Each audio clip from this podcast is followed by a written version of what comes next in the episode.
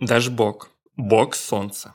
Его воображали красивым, сильным юношей, защитником и учителем землевладельцев. Считалось, что белорусы – Дашбоговы внуки. Он дает им физическую силу, здоровье и мастерство. Дашбог хранит земные ключи. Он замыкает землю на зиму и отдает ключи птицам, которые несут их в вырой. Вырой – это рай, чудесное место, куда на зиму улетают птицы, а также души умерших. Весной же птицы возвращают ключи, и Дашбог отмыкает землю.